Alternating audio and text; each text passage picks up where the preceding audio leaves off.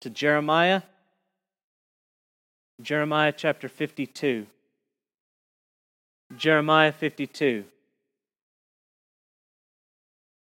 Zedekiah was 21 years old when he became king, and he reigned 11 years in Jerusalem.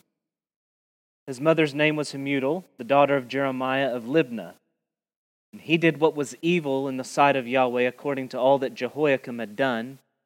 For because of the anger of Yahweh, it came to the point in Jerusalem and Judah that he cast them out from his presence. And Zedekiah rebelled against the king of Babylon. In the ninth year of his reign, in the tenth month, on the tenth day of the month, Nebuchadnezzar, king of Babylon, came with all his army against Jerusalem and laid siege to it. And they built siege works around it, so the city was besieged until the eleventh year of King Zedekiah. On the ninth day of the fourth month, the famine was so severe in the city that there was no food for the people of the land. Then a breach was made in the city, and all the men of war fled and went out from the city by night by way of a gate between the two walls, by the king's garden. And the Chaldeans were around the city. They went and they went in the direction of the Arabah. But the army of the Chaldeans pursued the king and overtook Zedekiah in the plains of Jericho, and all his army was scattered from him. Then they captured the king and brought him up to the king of Babylon at Riblah in the land of Hamath, and he passed sentence on him. The king of Babylon slaughtered the sons of Zedekiah before his eyes and slaughtered all the officials of Judah at Riblah. He put out the eyes of Zedekiah and bound him in chains, and the king of Babylon took him to Babylon and put him in prison till the day of his death.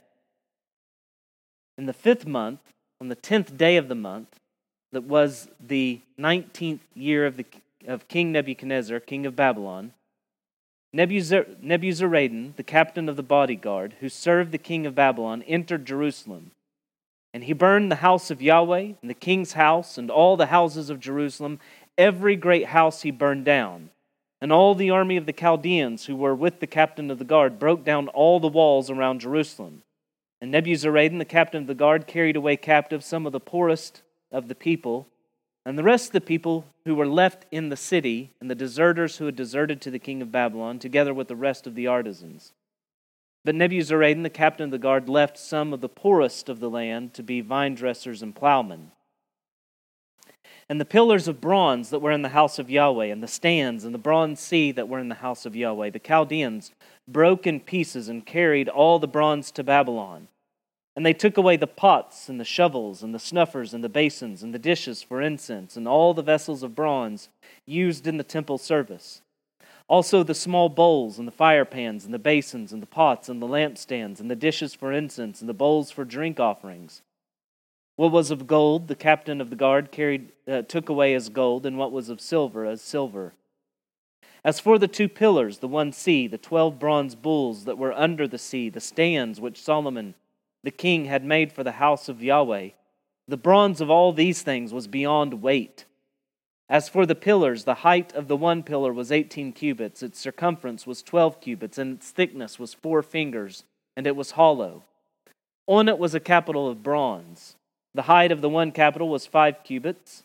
A network and pomegranates, all of the bronze, were around the capital. And the second pillar had the same with pomegranates. There were 96 pomegranates on the sides. All the pomegranates were a 100 upon the network all around. And the captain of the guard took Seraiah, the chief priest, and Zephaniah, the second priest, and the three keepers of the threshold and from the city he took an officer who had been in command of the men of war, with seven men of the king's council, who were found in the city, and the secretary of the commander of the army, who mustered the people of the land, and sixty men of the people of the land, who were found in the midst of the city. And Nebuzaradan, the captain of the guard, took them and brought them to the king of Babylon at Riblah. And the king of Babylon struck them down and put them to death at Riblah in the land of Hamath. So Judah was taken into exile out of its land. This is the number of the people whom Nebuchadnezzar carried away captive in the seventh year 3,023 Judeans. In the eighteenth year of Nebuchadnezzar, he carried away captive from Jerusalem 832 persons. In the twenty third year of Nebuchadnezzar, Nebuzaradan, the captain of the guard, carried away captive of the Judeans 745 persons. All the persons were 4,600. And in the 37th year of the exile of Jehoiachin, king of Judah, in the 12th month, on the 25th day of the month, Evil Merodach, king of Babylon, in the year that he began to reign, graciously freed Jehoiachin, king of Judah, and brought him out of prison. And he spoke kindly to him, and gave him a seat above the seats of the kings that were with him in Babylon. So Jehoiachin put off his prison garments, and every day of his life he dined regularly at the king's table.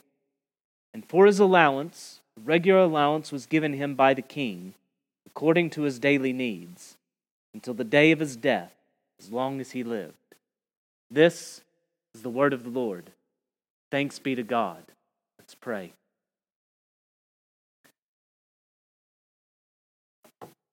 Holy Father, we thank you for your holy word given us through your prophet Jeremiah that we have examined these months. We pray we humbly receive its truths, that we would tremble before your word, we would be on your right of your righteous judgment, we would be convicted and repentant where we should, and that we would know you look over your word to do it. It is certain.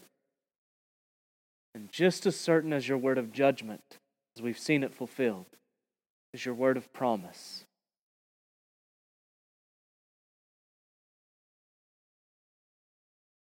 Speak to us now. Graciously give your spirit. Open our eyes. Teach us Christ. Conform us to his image. Glorify your name in your church, Father, by your word. In the name of Christ we ask this. Amen. Chapter 52 of Jeremiah is an editorial epilogue, a compiler's coda, a postscript, a historical appendix. The final words of chapter 51 should leave you in no doubt as to the authorship of everything that's preceded. Thus far are the words of Jeremiah. Okay. But then what are we to make of chapter 52? Where does this stuff come from? Well, most of the material, almost verbatim, is found in 2 Kings 24 18 through 25 21 and verses 27 through 30. There are a few minor differences, most notably that the uh, any mention of Gedaliah is missing from chapter 52 of Jeremiah and whereas we have these numbers given in verses 28 through 30 of our text, those are not found in 2 Kings 25. Now, when Scripture borrows from Scripture, we may be confused, but we shouldn't be desperately confounded. We shouldn't be shaken. If you want to know who wrote this postscript, well, Perhaps it was Baruch, but I think the best answer as to who wrote Jeremiah 52 is the same answer that we would give as to who wrote 2 Kings 25. Not that they're necessarily the same person, but the answer is the same. Who wrote them? We don't know. And far more important than finding out who wrote them is asking ourselves what are they there for? What are they meant to communicate? What is the author's intent? C.S. Lewis lamented that the literary criticism of his day took a turn from focusing on the literature itself to focusing on the author. And so, in order to read the book, what you really had to end up doing was read the author. So, the critics of his day would tell you, in order to find out the meaning of the, the book, you, you had to do some kind of detective work and you find out the sources and the inspiration behind the work, or you begin to act as a psychologist and discover the, the meanings, the motives, uh, the, the, the, uh, the psychology that was behind the author's work, which the author himself was probably largely ignorant of. And Lewis demonstrated how, in his case, these critics are almost always wrong. What they wrote about him and what inspired him, moved him, was behind his works was just a complete fabrication.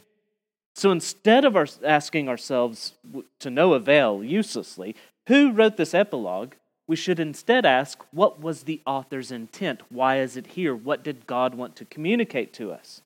And I think the answer is plain and it harmonizes beautifully with the major thrust of Jeremiah as we've seen it throughout these months of study. What is the point of this historical appendix? I think it's simply this God is good on his word. Or to state it as we see it in Jeremiah chapter 1, God is look God not is looking over his word to perform it. God looked over his word and he performed it. That's what this historical appendix tells us. And yet it still does tell us, we'll see, that God is looking over his word to perform it still. Our text opens with the enthroning of King Zedekiah at age 21, the last reigning king of Judah, verses 1 and 2. And from our encounters with Zedekiah in chapters 34, chapter 37, chapter 38, you might recall that he was a double minded man. As James said, unstable in all his ways. And so while he didn't burn the word of God, as Jehoiakim did, instead he inquired of it, yet he inquired of it only to ignore it. Or didn't seek to have Jeremiah executed as Jehoiakim did, though while he freed him from the cistern, he kept him confined to the court of the guard. He didn't want him loose either. Calling Zedekiah a double minded man is a bit too much of a compliment, I think. While we see this half hearted seeking of God, what it really expresses is a wholehearted selfishness. Zedekiah is trying to play it both ways only because he's singularly focused on himself. And so we shouldn't think the scriptures uncharitable whenever they tell us that he did what was evil in the sight of Yahweh according to all that Jehoiakim had done. And that's a startling way of putting it for two reasons. One is instead of being compared to his immediate predecessor, Jehoiachin, he was compared to his brother that reigned before that, not his nephew that immediately reigned before, but his brother who reigned before, Jehoiakim. And that he's compared to Jehoiakim, whose wickedness was so blatant, overt, outright, is striking. Zedekiah's ignoring the word is on par for the same level of wickedness as Jehoiakim's burning the word of God. So heed James's warning. Be doers of the word and not hearers only. Don't flatter yourself that you're a hearer. Zedekiah was a hearer. Be doers of the word, not hearers only, deceiving yourself. For anyone is a, if, in, if anyone is a hearer of the word and not a doer, he's like a man who looks intently at his natural face in a mirror. For what he for he looks at himself and goes away and at once forgets what he was like. Now, why was Zedekiah's rule evil? The plain, immediate answer from our text is his rule was evil because he did what was evil. He did it. It's that simple. Yet, it's more complex. He did what was evil in the sight of Yahweh according to all that Jehoiakim had done, verse 3. For because of the anger of Yahweh, it came to the point in Jerusalem and Judah that he cast them out from his presence. And that's a complex sentence, and it has a complex answer. But you should know that the Hebrew doesn't smooth anything out and make it more easily grasped at all here. And if you go to 2 Kings 24, it reads exactly the same in this instance. This isn't a grammatical oops that happened. Zedekiah's evil reign is explained by what Yahweh will do at the end of his reign as the reason for it. We're not told that Yahweh was angry because Zedekiah was evil. That's true. We're not told Yahweh was angry because Zedekiah was evil. We're told Zedekiah was evil because Yahweh was angry. God does not simply judge wicked kings, sometimes wicked kings are the judgment. He doesn't simply judge wicked kings, he judges by wicked kings. Proverbs 21 1 tells us that the king's heart is a stream of water in the hand of Yahweh. He turns it wherever he will. And right now, he's turning Zedekiah's heart. He has the king in place to will judgment on his people. You remember whenever Yahweh told Moses in advance what was going to happen, he said that he was going to harden Pharaoh's heart towards those ends. Exodus 7 3. Why? At one point, he has Moses has a word from Yahweh directly to Pharaoh. Exodus 9 16.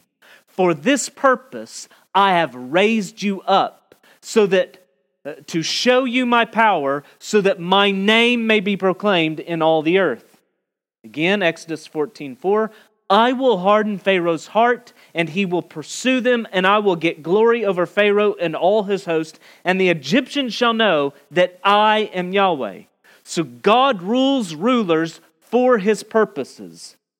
And his purpose here is the judgment of his people who have belittled his glory. God is not angry simply because Zedekiah does evil. Zedekiah does evil because Yahweh is angry. The king is their judgment. Climactically, what brings Zedekiah's reign to an end is that he we read, verse 3, rebels against Nebuchadnezzar. It was Nebuchadnezzar who deposed of his nephew Jehoiachin, set Zedekiah on the throne, with Zedekiah, Zedekiah swearing fealty, loyalty, covenant loyalty to Nebuchadnezzar in Yahweh's name. So he's not just breaking covenant with, Zed- with Nebuchadnezzar, He's breaking covenant with God. Second Chronicles 36:13 says that Zedekiah rebelled against King Nebuchadnezzar, who made him swear by God. He stiffened his neck and hardened his heart against turning to Yahweh, the God of Israel. Notice it says he stiffened and hardened his heart against turning. It's one thing to say his heart was hardened towards Yahweh, I think it represents another level of intensity to say his heart was hardened towards repenting towards Yahweh. This oath was a covenant commitment, again, not simply to Nebuchadnezzar, but to Yahweh. This is why Ezekiel condemns him, saying, And he, Nebuchadnezzar, took one of the royal offspring, Zedekiah, and made a covenant with him putting him under oath. The chief men of the land he had taken away, that the kingdom might be humble and not lift itself up, and keep his covenant that it might stand. But he rebelled against him by sending his ambassadors to Egypt. I want you to see that rebellion is a covenant concept. It is throughout Scripture again and again. His rebellion was a breaking covenant.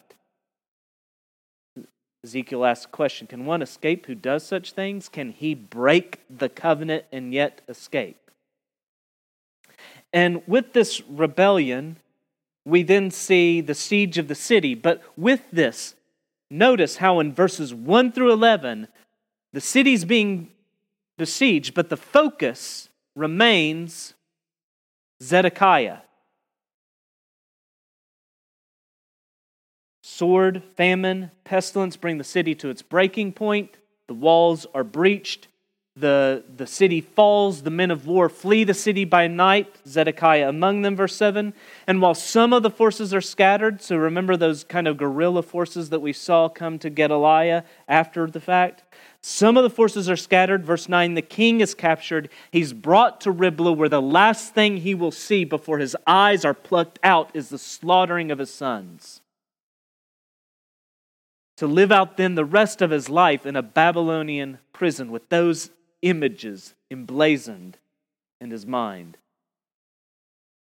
Yahweh had warned Zedekiah I will strike down the inhabitants of this city, both man and beast. They shall die of great pestilence.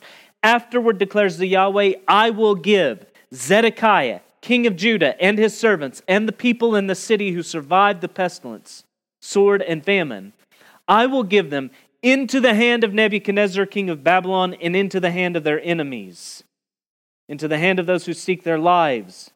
He shall strike them down with the edge of the sword. He shall not pity them or spare them or have compassion. Yahweh watched over his word. Jeremiah 34, thus says Yahweh, the God of Israel Go and speak to Zedekiah, king of Judah, and say to him, Thus says Yahweh, Behold, I am giving the city into the hand of the king of Babylon, and he shall burn it with fire. You shall not escape from his hand, but you shall surely be captured and delivered into his hand. You shall see the king of Babylon eye to eye and speak with him face to face, and you shall go to Babylon. Yahweh watched over his word to perform it. God's word of judgment is true. You cannot ignore it. It does not go away. If you try to run from it, you do nothing but run into it. There's not a rug big enough under which you can sweep it. It can't be swept under the rug because the rug is His Word. The broom is His Word. You are His Word. You walk on words. You run through words. Hebrews 1 3 tells us that Jesus upholds the universe by the word of his power. He is the author, you are his character, this is his book. You have no more hope of evading him than Macbeth did of Shakespeare. You cannot escape his word. And sometimes his providential word of judgment on a wicked people is a wicked king. In this, his judgment is something like what we refer to, what we see in Romans chapter 1. We, we speak of that as the passive wrath of God. In Romans chapter 1, three times we read something very similar. Romans 1:24 Therefore God gave them up in the lust of their hearts to impurity. Romans 1:20 uh, 26 For this reason God gave them up to dishonorable passions. Romans 1:28 And since they did not see fit to acknowledge God, God gave them up to a debased mind to do what ought not to be done. Their relationship to their king was very much them getting what they wanted. And that that the kingdom should end this way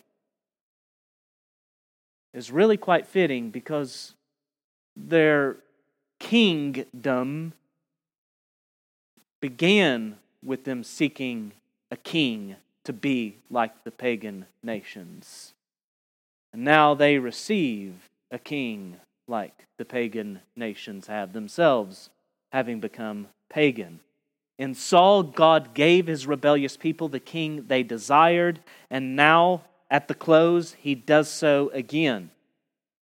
Saul, pictured as a type, is symbolically used in reference to all the northern kings in Hosea 13 10 through 11. Yahweh asks, Where now is your king to save you in all your cities? Where are your rulers, those of whom you said, Give me a king and princes? And then he says, I gave you a king in my anger, and I took him away in my wrath.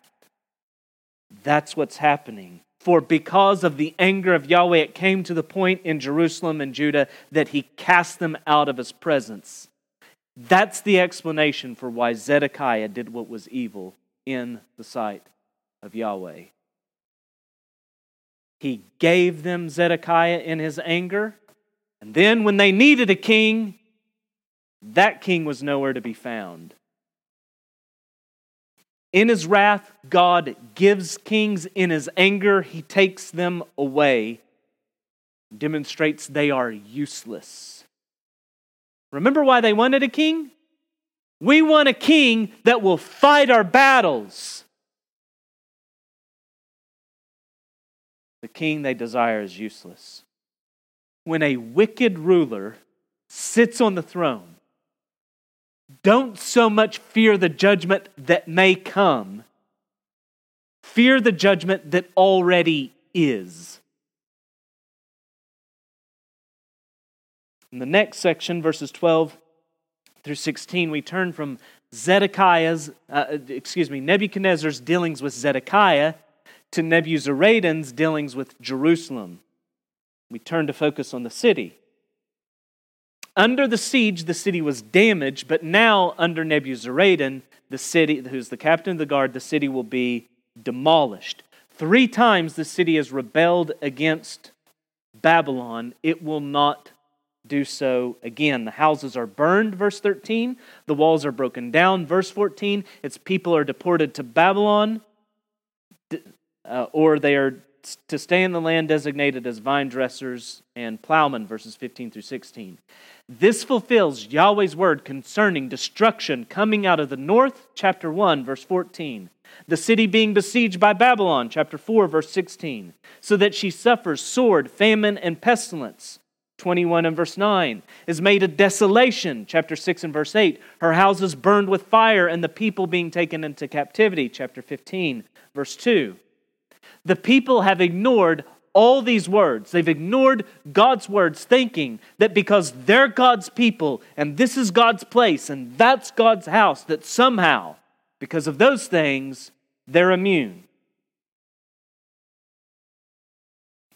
Jeremiah chapter 7, verses 1 through 4. Word that came to Jeremiah from Yahweh Stand in the gate of Yahweh's house and proclaim there this word and say, Hear the word of Yahweh, all you men of Judah who enter these gates to worship Yahweh. Thus says Yahweh of hosts, the God of Israel, amend your ways and your deeds, and I will let you dwell in this place. Do not trust in these deceptive words. The temple of Yahweh, the temple of Yahweh, the temple of Yahweh. Jeremiah 14, 13, the prophet laments, Oh Lord Yahweh, behold, the prophets say to them, You shall not see the sword, nor shall you have famine, but I will give you assured peace in this place. Chapter 5 and verse 12, we're told that the same prophets spoken falsely of Yahweh. They've said, He will do nothing. No disaster will come upon us, nor shall we see sword and fam- or famine. You remember in 26 and verse 11, whenever the prophets and the priests sought to have Jeremiah executed, the reason they said, he deserves to be executed is because he has prophesied against this city. God's people, God's place, God's house. So that cannot possibly be God's word. It matters not if you've been baptized It doesn't matter if you're a member of this church, any church. It doesn't matter if you attend regularly. regularly. It doesn't matter if you like to listen to worship music in your car. It doesn't matter if mommy and daddy love Jesus. It doesn't matter if you read your Bible. It doesn't matter if you hear the Bible. Do you hear it? and tremble in repentance and faith. Yahweh says, This is the one to whom I will look. He who is humble and contrite and trembles at my word. Isaiah 66 2. God is not to be manipulated by some magical talisman or words. He's not a genie for you to confine to a bottle. He cannot be treated like the gods of the Greek pantheon. There, there's not some way for you to manipulate or trick or fool him. You cannot get what you want out of God. You cannot both ignore his word and escape judgment. Every soul that is saved is saved without works. Every soul that's saved is saved without works. With the exception of the unborn or the mentally incapacitated, though every soul that is saved is saved without works, none are saved without the Word. If you would have any hope of salvation, if you would hear God's word of grace, you must first hear his word of judgment. In the next section, we back up a bit before the temple was burned to see it looted, verses 17 through 23. And the temple's been looted many times throughout its history, but it would be refurnished, refurbished. But it's never been uh, desecrated as we see it here. Nebuchadnezzar had previously pillaged the temple. Whenever he put Zedekiah on the throne, just having deposed of his nephew, he looted it at that instance. At that instant. Um, and with that, that makes sense of something we see here in 1 Kings 7 and Exodus 25 all the utensils, all the tools involved in their temple worship are pure gold. But now you see silver and gold are mentioned. Whenever the temple was first raided, the false prophet said, Oh, these things will come back soon. Jeremiah said, No more will be taken before any of them will return to this place. And though they're more costly per ounce, these gold and silver utensils are more easily replaced than the large bronze pieces that are mentioned here. While we're told that the utensils are taken, verse 18, the massive bronze sea and pillars are first broken and then carried into Babylon, verse 17. And you couple that with all the detail that we see concerning their construction and their artistry. I think the point becomes really plain. The author is meaning to communicate something to you of the depth of loss that's happened with the burning of the temple. A pan made of gold can be easily replaced. But the bronze pillars, named by Solomon, Boaz, and Jachin, dedicated by him, original to the temple, crafted uniquely, expertly so. Well, those are like family heirlooms lost in a fire. They're they're like so many works of architecture and art that in World War II were forever damaged, ruined, lost, stolen, never to be regained. They're irreplaceable. Solomon's temple, one of the wonders of the ancient world, will forever be, from this point, nothing more than a fading memory. You sense it, don't you, whenever you read through the descriptions of the tabernacle and the temple, you wonder what must it have looked like? What, what, what must it have, the, the senses that were involved, the smells, the, the all that it must have evoked. And whenever you, you look at even those just expertly done illustrations in your ESV study Bible, you still realize those are only approximations, someone's interpretation. They don't rep- it's a it's just a it's a it's a it's a faint picture,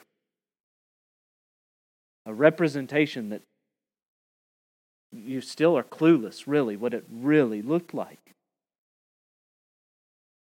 So, with this, learn this don't think sin's wages cheap. Don't think God's chastening something you can pop right up from and resume your play as if nothing happened as if all the toys will still be in the room. Sense the gravity of God's judgment. Yes, God's grace is greater than our sin. Yes, His redemption will cause blessings to flow as far as the curse is found. Yes, He works all things together for good to those who love Him, to those who are called according to His purpose. Yes, yes, yes, but Never, ever use those blessed truths to excuse cursed sin. Sin lost the garden. Sin brought the curse. Sin cost David a son. Sin divided the kingdom. Sin destroyed the temple. Sin exiled the people. The wages of sin is death. There's grace and mercy and forgiveness and redemption in Christ. But don't fail to see this. In this walk that we have through this earth, there are things that you will lose by sin that you will never be able to regain. Yes, David mercifully enjoys riches beyond his every loss. So great is the mercy and grace that is in Christ. But don't you know, throughout all his living days in sorrow, as he experienced again and again the consequences of that moment with Bathsheba. He wished he could go back and avert his eyes and turn them to his God.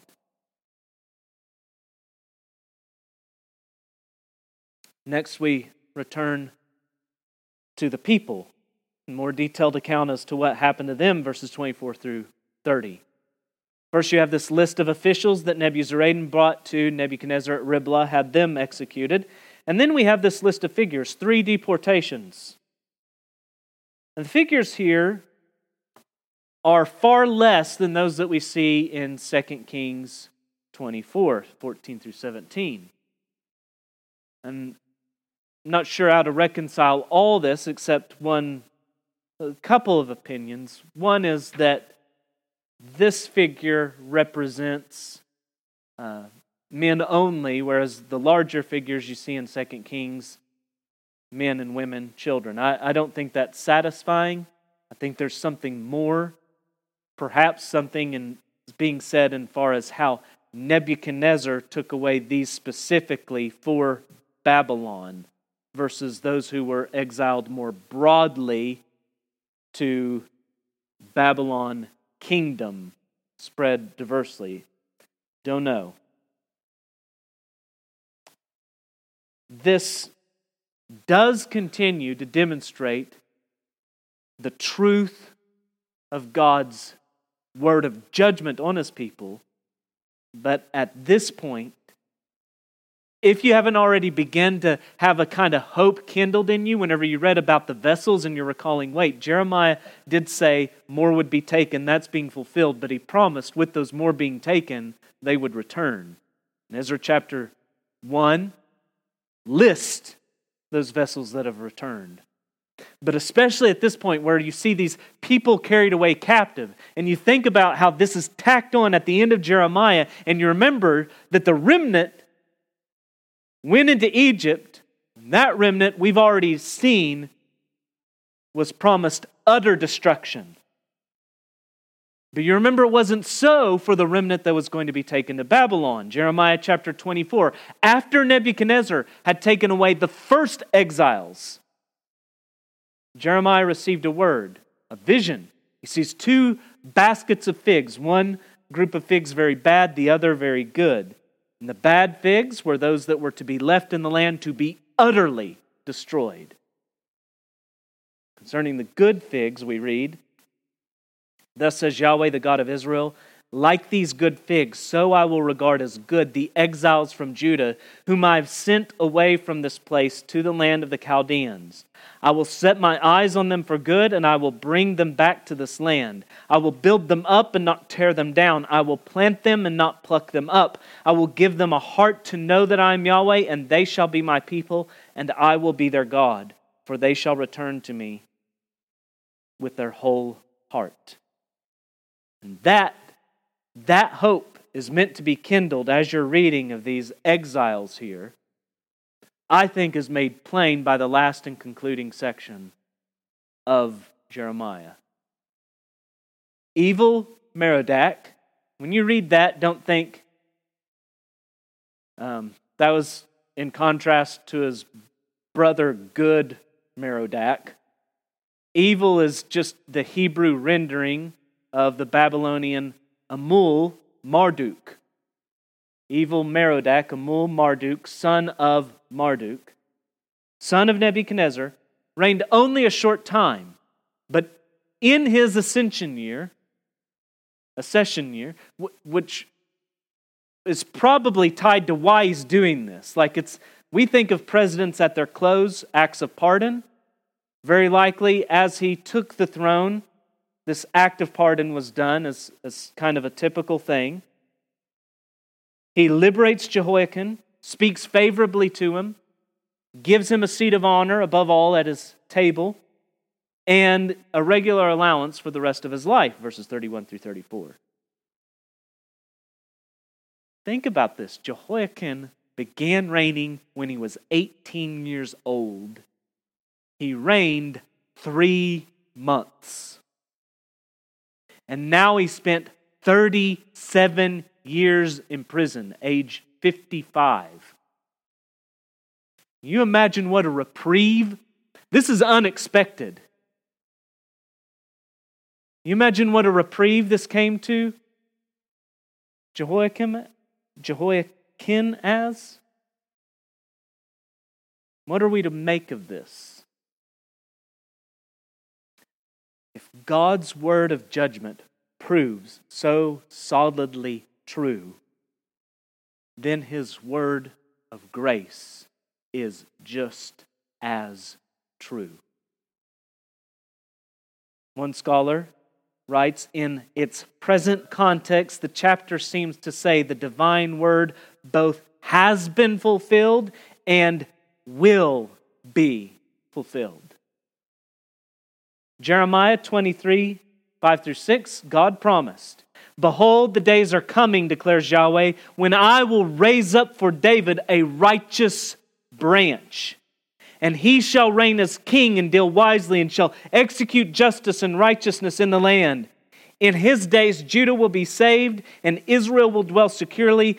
And this is the name by which he will be called Yahweh is our righteousness which causes you to think back earlier to the promise made through the prophet Isaiah to the people that from the stump of Jesse, a branch from his roots will bear fruit. Zedekiah, all his children executed before his eyes. But the chapter closes with Jehoiachin being shown mercy and favor. In Jeremiah 38 through 9, God promised that it shall come to pass in that day, declares Yahweh of hosts, that I will break his yoke from off your neck, and I will burst your bonds, and foreigners shall no more make a servant of him, but they shall serve Yahweh their God and David their king, whom I will raise up for them. Also, Jeremiah 33 14 through 17. Behold, the days are coming, declares Yahweh, when I will fulfill the promise I made to the house of Israel and the house of Judah. In those days and at that time, I will cause a righteous branch to spring up for David, and he shall execute justice and righteousness in the land. And in those days, Judah will be saved, and Jerusalem will dwell securely. And this is the name by which it will be called Yahweh our righteousness. For thus says Yahweh David shall never lack a man to sit on the throne of the house of Israel. Jehoiachin is also known as Jeconiah. And Matthew's genealogy, in teasing out David's line, records that after the deportation to Babylon, Jeconiah was the father Shealtiel. After the deportation, what you're reading, verses 31 through 34, is that after the deportation hope that Matthew picks up on. Shealtiel, the father of Zerubbabel, Zerubbabel, the father of Abiud, Abiud, the father of Eliakim, Eliakim, the father of Azor, Azor, the father of Zadok, Zadok, the father of Achim, Achim, the father of Eliud, Eliud, the father of Eleazar, Eleazar, the father of Matthan, Matthan, the father of Jacob, and Jacob, the father of Joseph, the husband of Mary, of whom Jesus was born, who is called Christ. Sinner, if God's word of judgment has caused you to tremble and fear, may it now comfort you with the promise it holds forth here.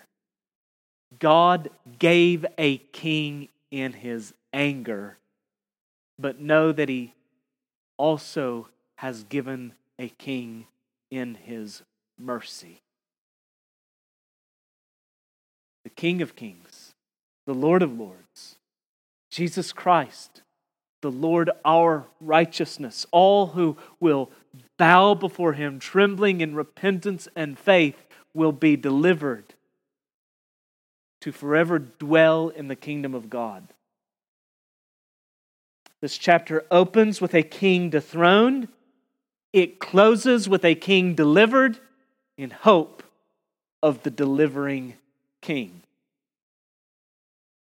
This historical word here then vindicates not only the prophetic word as prophetic word of judgment as having been fulfilled, it also bolsters hope in the prophetic word of grace being fulfilled. And saints, Christ came. He died. He rose. He's seated at the right hand of the Father and he will return in all glory. So believe not only God's word of judgment, believe his word of redemption. In light of this confirmed word, this expected hope, Peter's words seem a most appropriate conclusion to our study of Jeremiah. 2 Peter 1:19 we have the prophetic word more fully confirmed, to which you will do well to pay attention. In light of this historical appendix that shows God's word vindicated, looked over, performed, and the hope that it holds out that you've already seen come into this world, though it's not yet fully here. Saints, with this prophetic word more fully confirmed, pay attention to it as a lamp shining in a dark place until the day dawns and the morning star rises in your hearts. Let's pray. Father,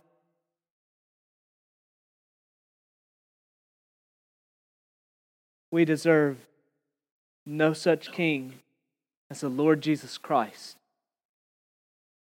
We deserve only one in your anger, such that we build up wrath towards the day of wrath. But praise be to you for your Son who has delivered us from the domain of darkness, that you've transferred us to the kingdom of your beloved Son. And in him there's redemption and grace and forgiveness, all things made new. Give us humble, tender hearts to your word confidence that it is true and anchor our souls there in faith and repentance to be doers of it and not hearers only. In the strong name of Jesus, we ask this. Amen.